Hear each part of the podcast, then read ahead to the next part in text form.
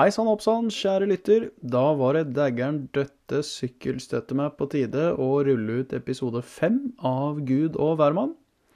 I dag har jeg den store æren av å få besøk av Torine Petrikke Lianes, en av Norges kanskje beste, dog hittil ukjente musikere. En eminent dame med eksemplariske forfatteregenskaper og en stemme av flytende gull som får øreflippene til å dirre over en lav sko. Vi møttes tilfeldigvis på vei inn og ut av et grupperom her på skolen. Hun sa hei og spurte hva jeg het, og fordi korona har ødelagt meg totalt som et menneske og fratatt meg all sosial kunnskap, så ble jeg overrasket over at noen jeg ikke kjente sa hei til meg. Jeg ble meget fascinert av denne damen og vår relativt korte, men hyggelige interaksjon, og kort tid etterpå så fant jeg ut at hun var et musikalsk talent uten sidestykke, og da var det ikke vanskelig å invitere henne til ei lita podkast for å diskutere livet som musiker. Torine sa ja til å bli med på podden, og i dag diskuterer vi derfor tilværelsen som ung, sulten artist. Vi ser på meningene bak noen av sangene hennes, diskuterer potensielle ideer til en musikkvideo, og i løpet av podkasten får jeg meg en ny jobb, og Torine får seg en ny manager. Uten å tulle noe mer nå, så gjør vi som den feite gutten i Charlie og sjokoladefabrikken, og bare hopper rett uti det. God lytting. Men hva er det du studerer?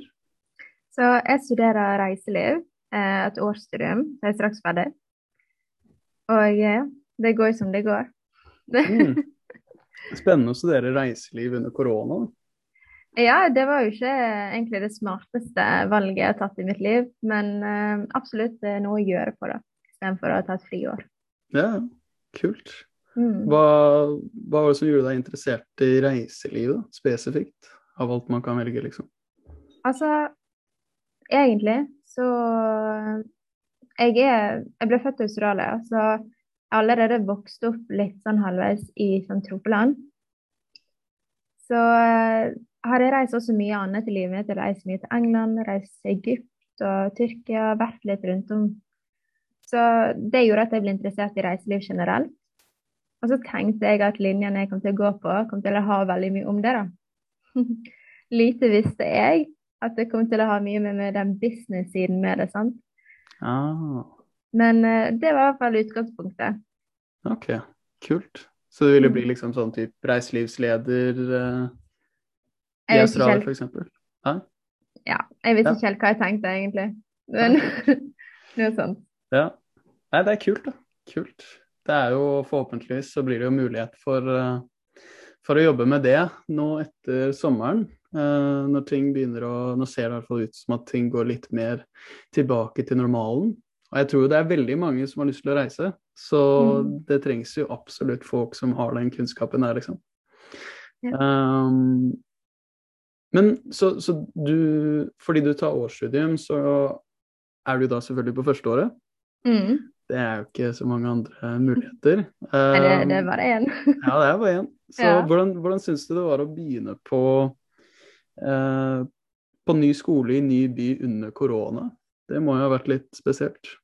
I mean, jeg var egentlig ganske klar for å begynne på nytt. Um, for ja, tenkte at en ny start hadde vært deilig, da. Så når jeg kom hit, så var jeg veldig klar for å få masse nye venner og bare bli skikkelig kjent. Men realiteten i det var jo at vi fikk jo én uke med fadderuke, sånn skikkelig. Og så var det veldig lite menneskekontakt fra der av. Mm. um, som var kjipt. Men um, nå vet hva det er morsomt. To uker inn i at vi hadde begynt med skolen, så var jeg allerede sånn Jeg må bare gjennomføre. Du vet når du merker du ikke er interessert i faget. Og det var ikke det, nei? Du merka det etter to Mm. uker? Ja, jeg var sånn OK, nå skal jeg vise til meg selv at jeg kan holde ut, at jeg klarer dette. Mm. Mm. Ja. Så det var jo andre siden med det. Det. Ja, bra det bare var årsstudium, da. Ja. Jeg har jo vært litt i samme situasjon selv. Nå føler jeg vel at jeg kanskje er eh, noen år eldre enn deg. Hvor gammel er du? 20. Ja, så jeg er 25. Så jeg har vært litt i samme situasjon før. Jeg dro til, eh, det var litt annerledes, da. Det var før pandemien, for så vidt, for mange år siden. Men etter videregående så dro jeg til USA for å studere egentlig psykologi og filosofi. Og så um, ble det altfor mye Da var det altfor mye sosiale settinger, altfor mye venner og altfor mye festing og sånn. Så etter hvert så bare innså jeg liksom OK, det her koster meg dritmye penger. Uh, det er veldig lite på en måte jeg kan få gjort med en Hvis jeg skal være her i to-tre år til da, og betale Mm. for dette, så er det veldig lite jeg får ut av det, og det interesserte meg ikke så mye osv. Så, videre. så Så jeg tror det er helt normalt å begynne på et studium man ikke nødvendigvis interesserer seg for, og så begynne på noe annet senere eventuelt. Ja. Men du begynte jo på psykologi likevel, ikke? Jeg gjorde det. jeg gjorde det. Så, Ja.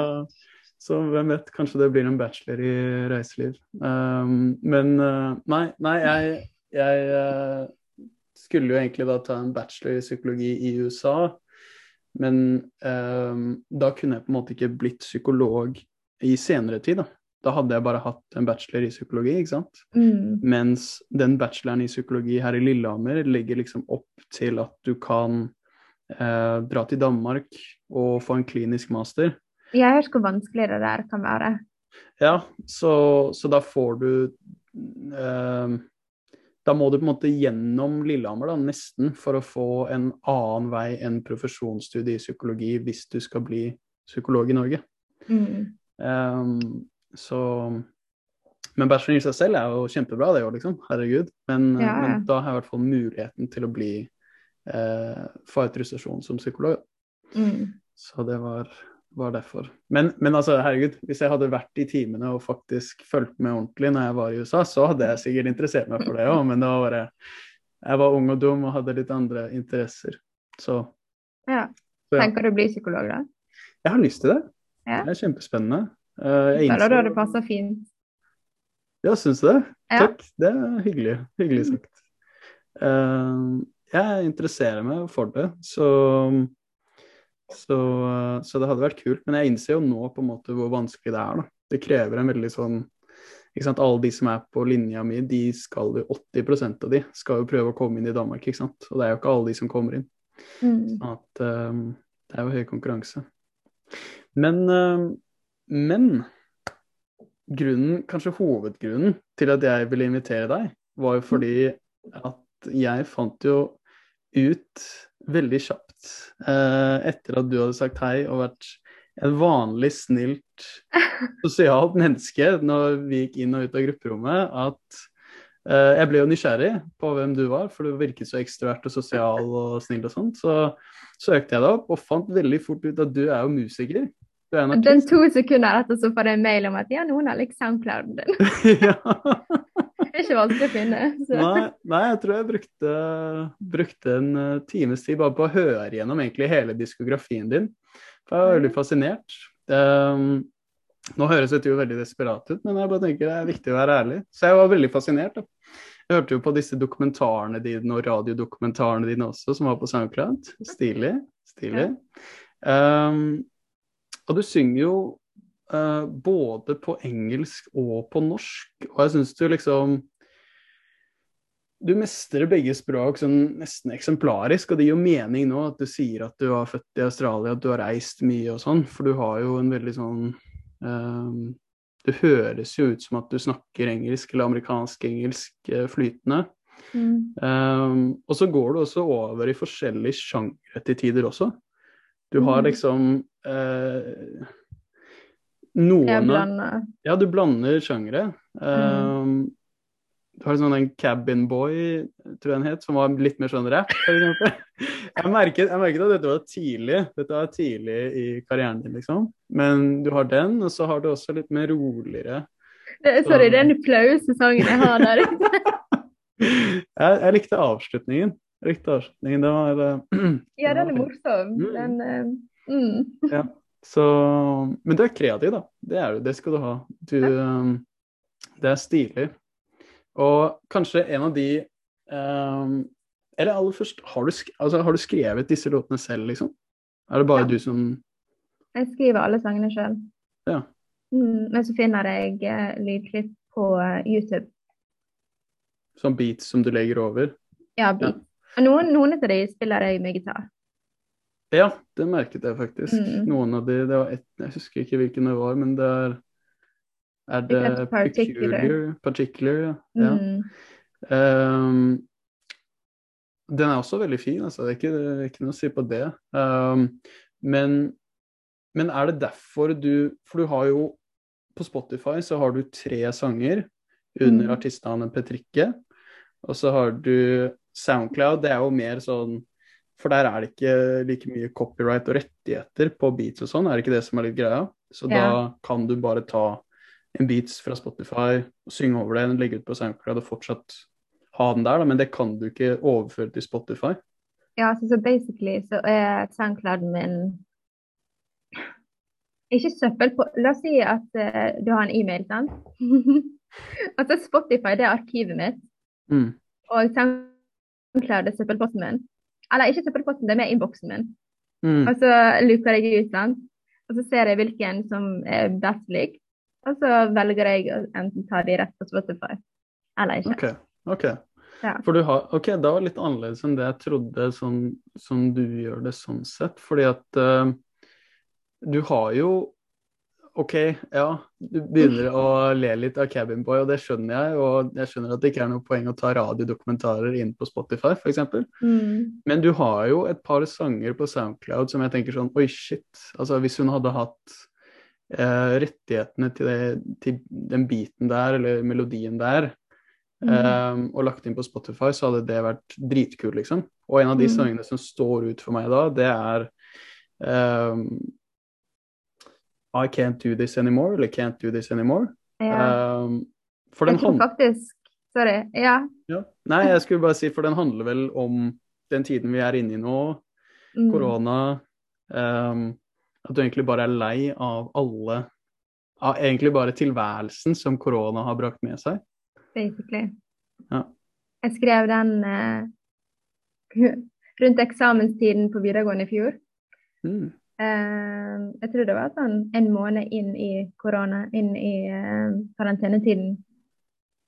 Hmm. Og jeg har hadde innlevering samme dag i spansk. Hmm. Spansk muntlig. Jeg skulle snakke. Og timen før det så lagde jeg den sangen. Og jeg følte meg så eh, hjelpeløs. Jeg følte jeg ikke klarte shit. Og så eh, ja, så ble det en sang, da.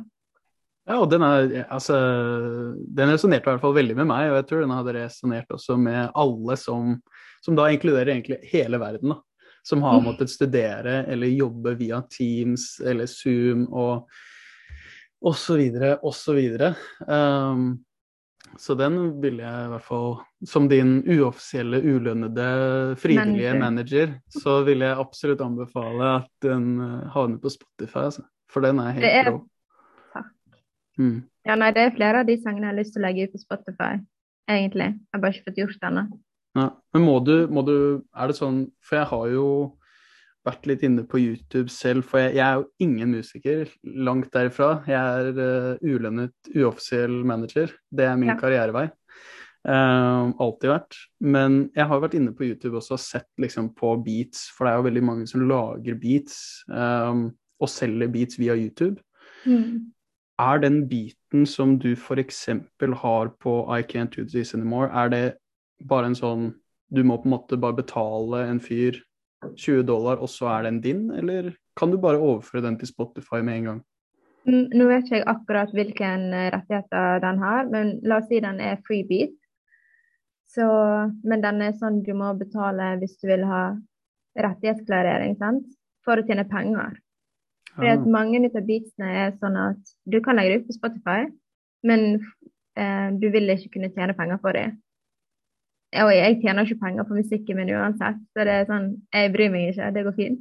mm, Um, men så kan jo man selvfølgelig kjøpe beaten. Men jeg, jeg er ikke så fan av å skulle kjøpe beat. beat Nei. nei. Nei, jeg ser jo den, da. Men du kan jo Mm. være at eh, altså en sånn sang som det der, kan jo være sånn gjennom breakthrough-sang. Jeg tror det. Ja, jeg tror det. Ja, ja. Som din uoffisielle manager, så vil jeg absolutt si at den er oppe der. Altså, det er en høydare. I mean, hadde... hvis du investerer i meg og jeg får det til, så, så gjør vi det. Det går fint Ja, for meg. Ja, nei, men det er en tanke. Det. Jeg hadde faktisk sånn jeg er jo veldig sånn Jeg føler at jeg har mange sånn eh, På en måte Tanker?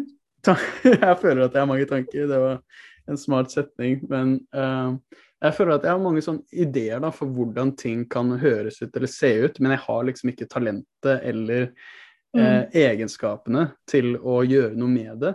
Men sånn når jeg hørte den sangen der, så fikk jeg veldig sånn Jeg så veldig klart for meg hvordan en musikkvideo kunne vært. da Mm. til I Can't Do This Anymore, som er sånn veldig simplistisk, nesten litt sånn surrealistisk, og som bare sånn alle kan resonnere med, da, som selvfølgelig er sangen, men som også blir vist i musikkvideoen. Så hvis du vil høre mm. den, så er jeg veldig gira på å dele den med deg, liksom. Gjerne. Ok. Yeah. okay. Så det er et kamera som er stille hele tiden, så kameraet Mm. beveger seg ikke. På bildet um, så er det bare en seng, en skrivebord og et vindu. Og på veggen bak på en måte da sengen og skrivebordet og ved vinduet, da, så er det bare en green screen. Mhm. Og gjennom hele sangen så flytter du deg bare mellom sengen og skrivebordet mens dagene går, mens du ser ut av vinduet at liksom OK, det er sol, OK, nå er det natt, nå er det sol, nå er det natt. Mm. Og du går bare til Teams, tilbake til sengen, til Teams, tilbake til sengen osv. osv. Mm. Og på den green screenen bak der så ser du bare eh, masse sånn røde overskrifter med koronadødsfall fra VG, Oi. masse sånn derre Å nei, dårlig internettconnection. Eh, eh, kanskje overskrifter som sier sånn OK, studenter er depressive pga. korona. Chartersvein som klikker på korona. Altså, du ser bare liksom hele året. Alle da alle nyhetsartikler, og Ja. hvor på en måte eh, Ja, hva du vil se når Teams gir deg en melding om at internettforbindelsen din er for dårlig. da. Tenker du en timelapse eh, på gåingen, da? Ja, for eksempel. Ja, ja. Ja. Jeg, har ikke, jeg har ikke skrevet noe ned, men det er bare sånn, den, det bildet har jeg fått for meg da, når jeg hører den sangen flere ganger. Så Det hadde virka kult. ja, det hadde det, ikke sant? Jeg Ja. syns det høres eh, deilig ut. Men har du, for, for du har ikke noen musikkvideo ute nå, ikke sant? Uh, nei, for problemet med det er at jeg, eh, jeg er ikke så flink til å organisere og få det til. Mm. Eh, for jeg ville gjerne hatt musikkvideoer, men jeg vil at det skal se profesjonelt ut når jeg gjør det først. Mm. Sant? Eh, men det går jo folk her på, på skole som driver med sånt. Da. Så, Ja da. Du har jo filmskolen og TV-skolen og sånn. mm, Så det er jo eh, Jeg regner med at de har en green screen der, liksom. Men Ja. eh, ja, nei, ting er mulig. Ting er mulig å få til. Jeg hadde bare- elska å ha musikkvideoer på sangene mine. Ja, Det hadde jeg absolutt. ja det er rått. Ja, vi får se. Vi får se hva fremtiden. Ja. bringer. Det er Vi en har tanke. sommer. Ja, vi har sommeren. Og det er lenge igjen av eh, året. Men Ja. ehm, Ja, for du har jo talentet, det er ingen tvil om det. Altså. Nå føler jeg meg skikkelig som en sånn sleazy manager som liksom skal tjene penger på unge, sårbare talenter og Du var fem ting. år eldre enn meg. Det går fint. ja, ja, det er bra. Jeg bare hører meg selv snakke, så bare begynner jeg å spy innvendig, men, ah. men det, er en, det er en annen sak. Um, men ja, hvordan er for, Som du sa, du, du vil at det skal se bra ut. Du er kanskje litt sånn Og det hører man jo for så vidt litt på sangen din òg. Du er eh, altså Det virker veldig gjennomtenkt, da. Det virker ikke som at sangene dine er skrevet på to minutter, at, ikke, at du gjør det på en måte for å tjene penger eller for å, for å Ja. bare produsere. Men det virker som at det er godt, eh, godt gjennomtenkt. Og hvordan er den kreative prosessen for deg, for en, for en musiker som deg, liksom? Hvordan er det du går frem fra å ha ingenting til å ha tekst, til å finne beat, til å Mm. spille det inn, da, eksempel? Det er faktisk ganske artig. For med meg så varierer det veldig. Fordi, altså litt background story. Da jeg var yngre, jeg begynte å skrive musikk når jeg var sånn rundt tolv, sånn skikkelig musikk. Jeg begynte å skrive det. Og da var det gitar og en skrivebok. Og da var det veldig personlige tekster. Um, og jeg har de fortsatt, og de er ganske, de er ganske fine, faktisk, må jeg si. Mm. Um, Upubliserte? Upubliserte. Ok. Ja. Mm. Jeg har opptrådt med dem, men jeg har ikke lagt dem ut. Um, Men for eksempel, jeg vet har du hørt 'Hull i veggen'? Mm, ja. Den er relativt Det- ny. Det er veldig ny. Ja. Um, den Alt det var improvisasjon. Ok. Ja, for den, Ja. den er litt mer Den er litt mer uh, Ja, det hørte jeg egentlig. Den er litt mer sånn Går litt fra A til Z til B til Q til eh, K. Ja. Like liksom Det er ikke tydelig refreng og bridge Nei, og sånt akkurat. akkurat. Men den er veldig behagelig, syns jeg, da. Mm. Um, men altså, konkret Ofte så bygger jeg en sang på en situasjon eller en følelse eller en tone på gitaren som jeg liker der og da. Og så faller det meg naturlig, da, det jeg skriver.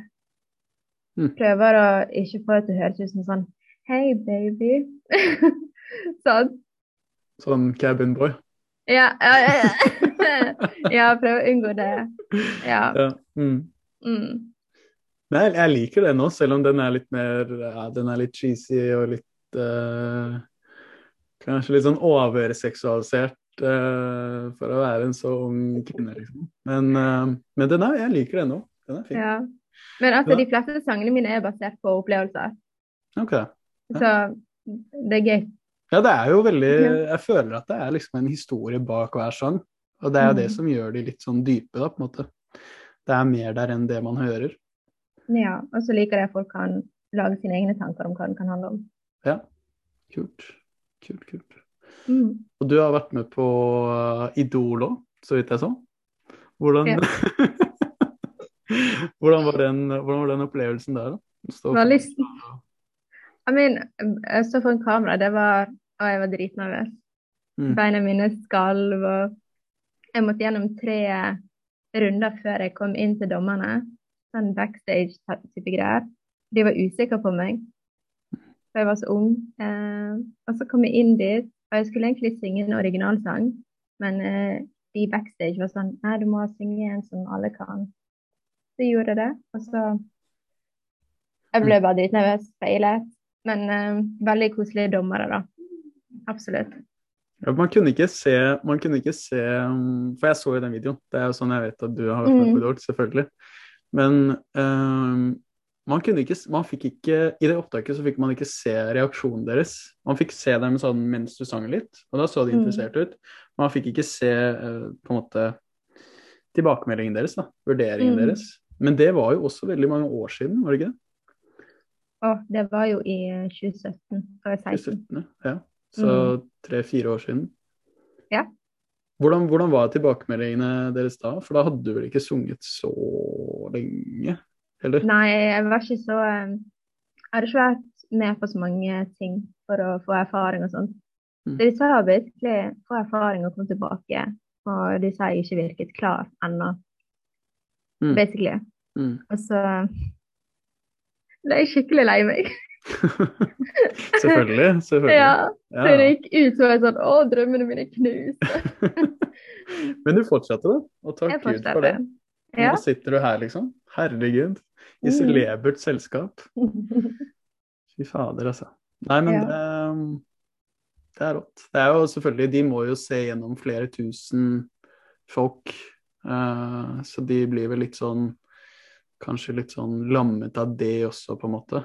Um, at det blir litt sånn Med mindre du virkelig er dritgod, så blir det veldig Mm. sånn OK, men du er en av OK, ja, du ikke er liksom. Nei, ikke sant. Du skiller deg ikke Mm. ekstremt ut, da.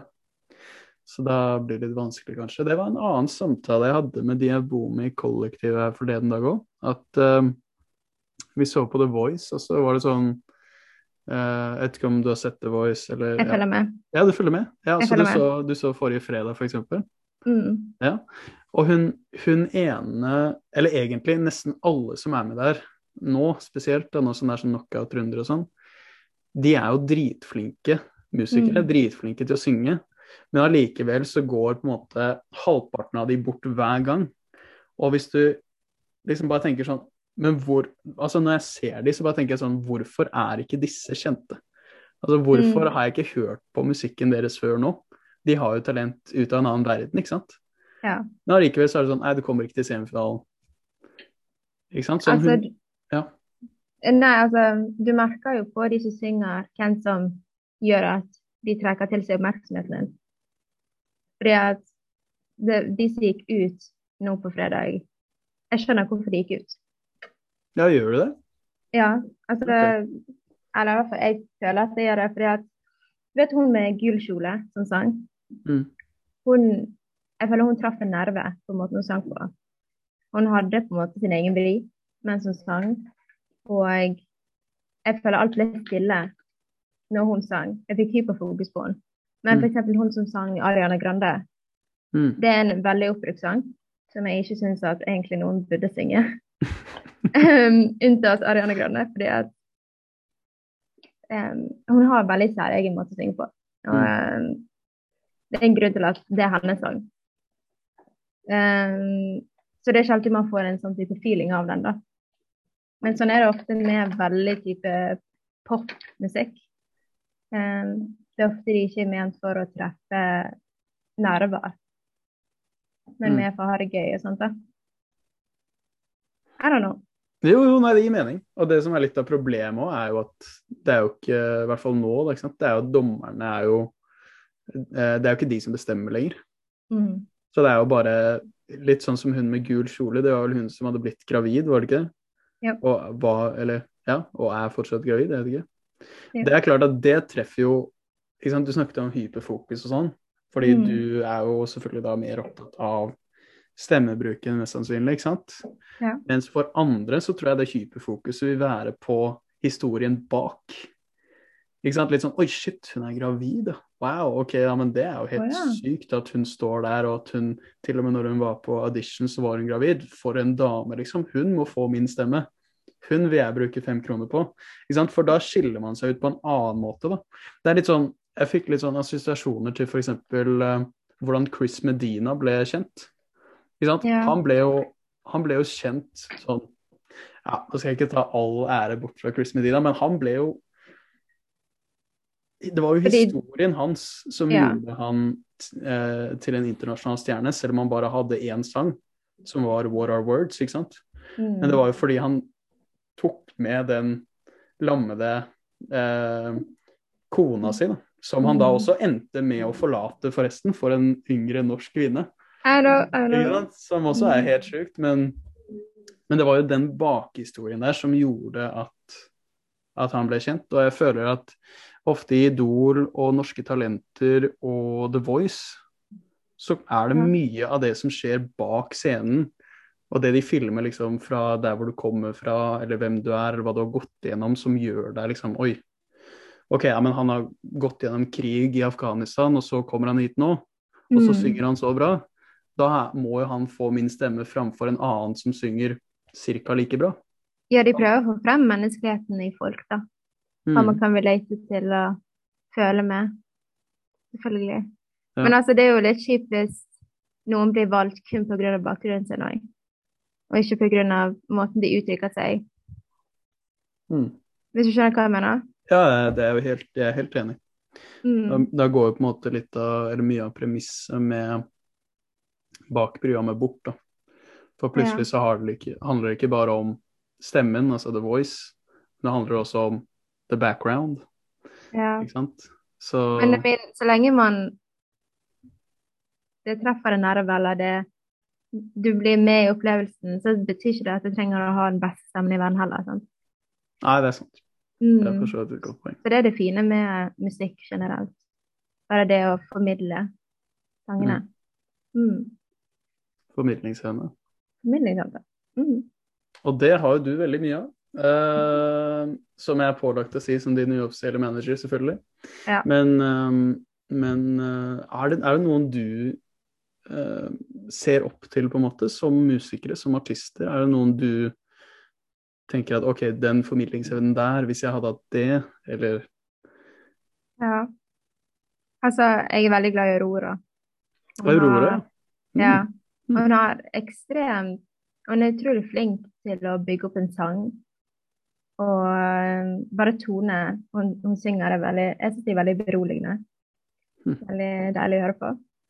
Um, jeg kan sjekke Spotify min om det er noen andre jeg, jeg kommer på, for jeg er ikke så flink til å huske spesifikke artister, da. Um, jo, og så er det en som heter um, Destiny Bodgers. Hun er mer sånn R&B-chill-sanger. Uh, ja. Prøver du å på en måte etterligne de da, eller er det bare sånn du ser på en måte egenskaper de har i stemmen sin, eller måten de skriver på, hvor du tenker at åh, selvfølgelig, jeg ser hva hun gjorde der, på en måte. Litt sånn som mm. standup-komikere. De kopierer jo ikke vitsene de hører andre standup-komikere har, men de ser på en måte oppskriften bak det som blir laget, da, bak kreasjonen, og tenker ah, der ser jeg et mønster. Ja, inspirasjon, liksom. Ja, ja inspirasjon. Ja. Eller hvordan de Altså, jeg kan jo ingenting om musikk, så for meg så blir det veldig vanskelig. Men sånn samspillet på en måte mellom vokal og melodi, hvordan de liksom skriver i forhold til melodien eller sånne ting, ser du på en måte litt sånn mønstre når du når du hører på musikk for å bli inspirert til å lage egen musikk? Ja, altså det er en blanding av beundring og som du sier, at hvis jeg virkelig går inn og lytter på hva det er de synger, og hvordan de gjør det, så blir det litt sånn OK, hvis jeg hadde prøvd ut litt den type sjangeren, og uh, prøvd å komme på mine egne kreative toner, så kunne jeg kanskje laget en dritkul vibe. Mm. Men uh, det er ikke sånn jeg prøver å etterligne det. Jeg, jeg føler jeg har min egen med, sjanger, hvis man kan si det sånn. Mm. Jeg føler ikke at jeg egentlig holder til en spesifikk sjanger. Det blander seg litt. Litt sånn pop, litt grann R&B, litt soul over til. Disney. Det, ja. Ja, det er stilig. Jeg liker det.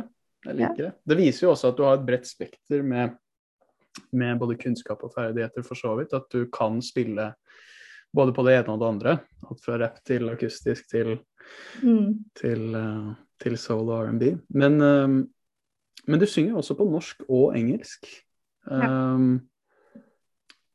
Syns du Noe jeg har lært um, fra hver gang vi møtes, er at de ofte, eller i flere sesonger, så har de liksom sagt at dette med å skrive på norsk. Det er ofte artister som har skrevet mye på engelsk, og så begynner å skrive på norsk. De er veldig redde for den overgangen, fordi de har på en måte hatt denne fasaden. da. Når de skriver engelsk, så er det liksom ikke like sårbart, det er ikke like nært. Mm. Mens når de skriver på norsk, så blir det veldig nakent da, med en gang. Føler du at det er mer sårbart å synge på norsk enn engelsk? På en måte. Jeg er også veldig sånn Jeg pleier egentlig alltid å skrive på engelsk. Uh, men det er sånn de siste årene jeg har begynt å skrive litt sånn norsk òg, da. Mm. Det er ikke Den uh, hull i veggen, den var jo Den er jo norsk. Uh, ja, kanskje, kanskje, det blir litt mer personlig. Mm. Mm. Føler du på en måte at det ligger mer, det ligger mer nært, eller er det Altså blir du på en måte mer Påvirket? Ja, ja, treffer det deg mer på en måte når du må skrive på norsk? Blir det mer ekte? I, I don't know. Jeg tenkte egentlig ikke så mye over det. Nei. Egentlig. Okay. Nei, altså det, det, var ikke noe Jeg prøvde ikke å initiere noe, altså, fordi at du har jo altså de beste sangene dine. Hvis jeg skal velge liksom to sanger da, som er mine favoritter, mm. så vil det være Vi har nok um, på Spotify. Den er jo norsk. Og så mm. er det så er det I Can't Do This Anymore, som er på engelsk, selvfølgelig. Så jeg liker begge deler.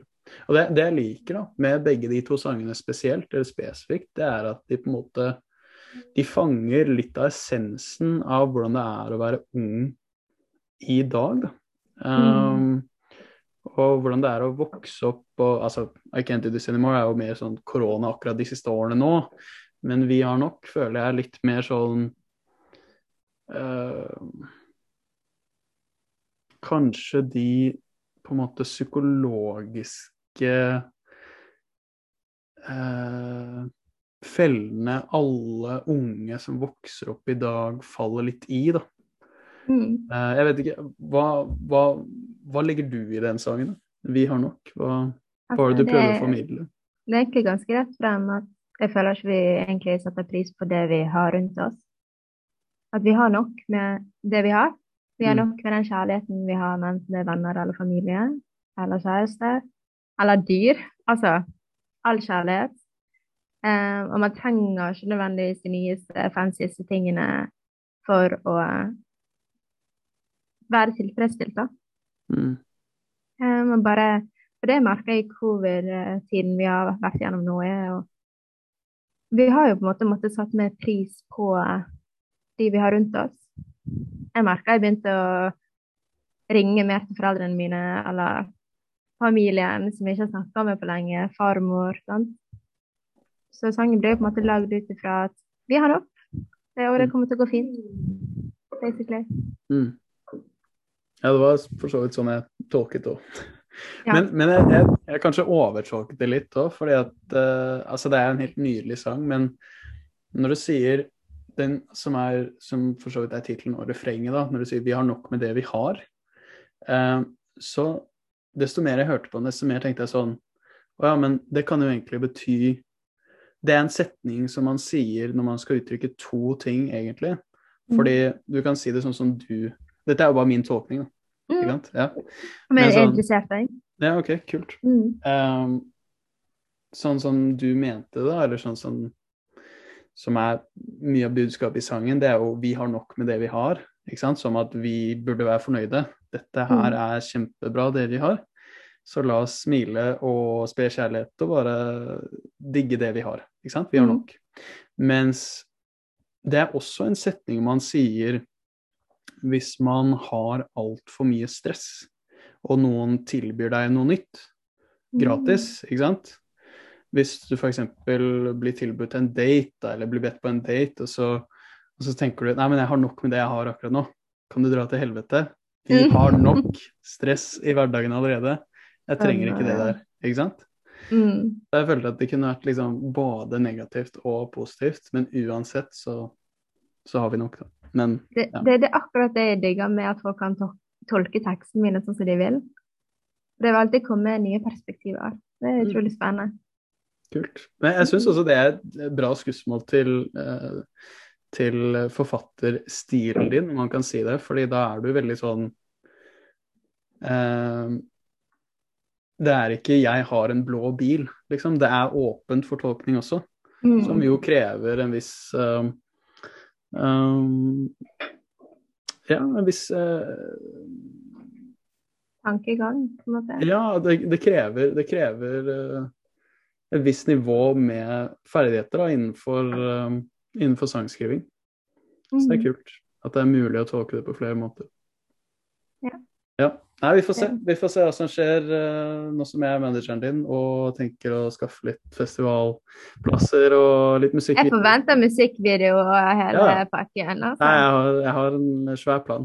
Jeg tenkte at uh, etter mitt uh, Etter mine 230 dager på BI, så, så har jeg lært én ting, og det er at eh, markedet blir styrt av tilbud og etterspørsel. Mm. Og slik jeg ser det nå, etter korona, så kommer det til å være veldig stor etterspørsel etter livemusikk.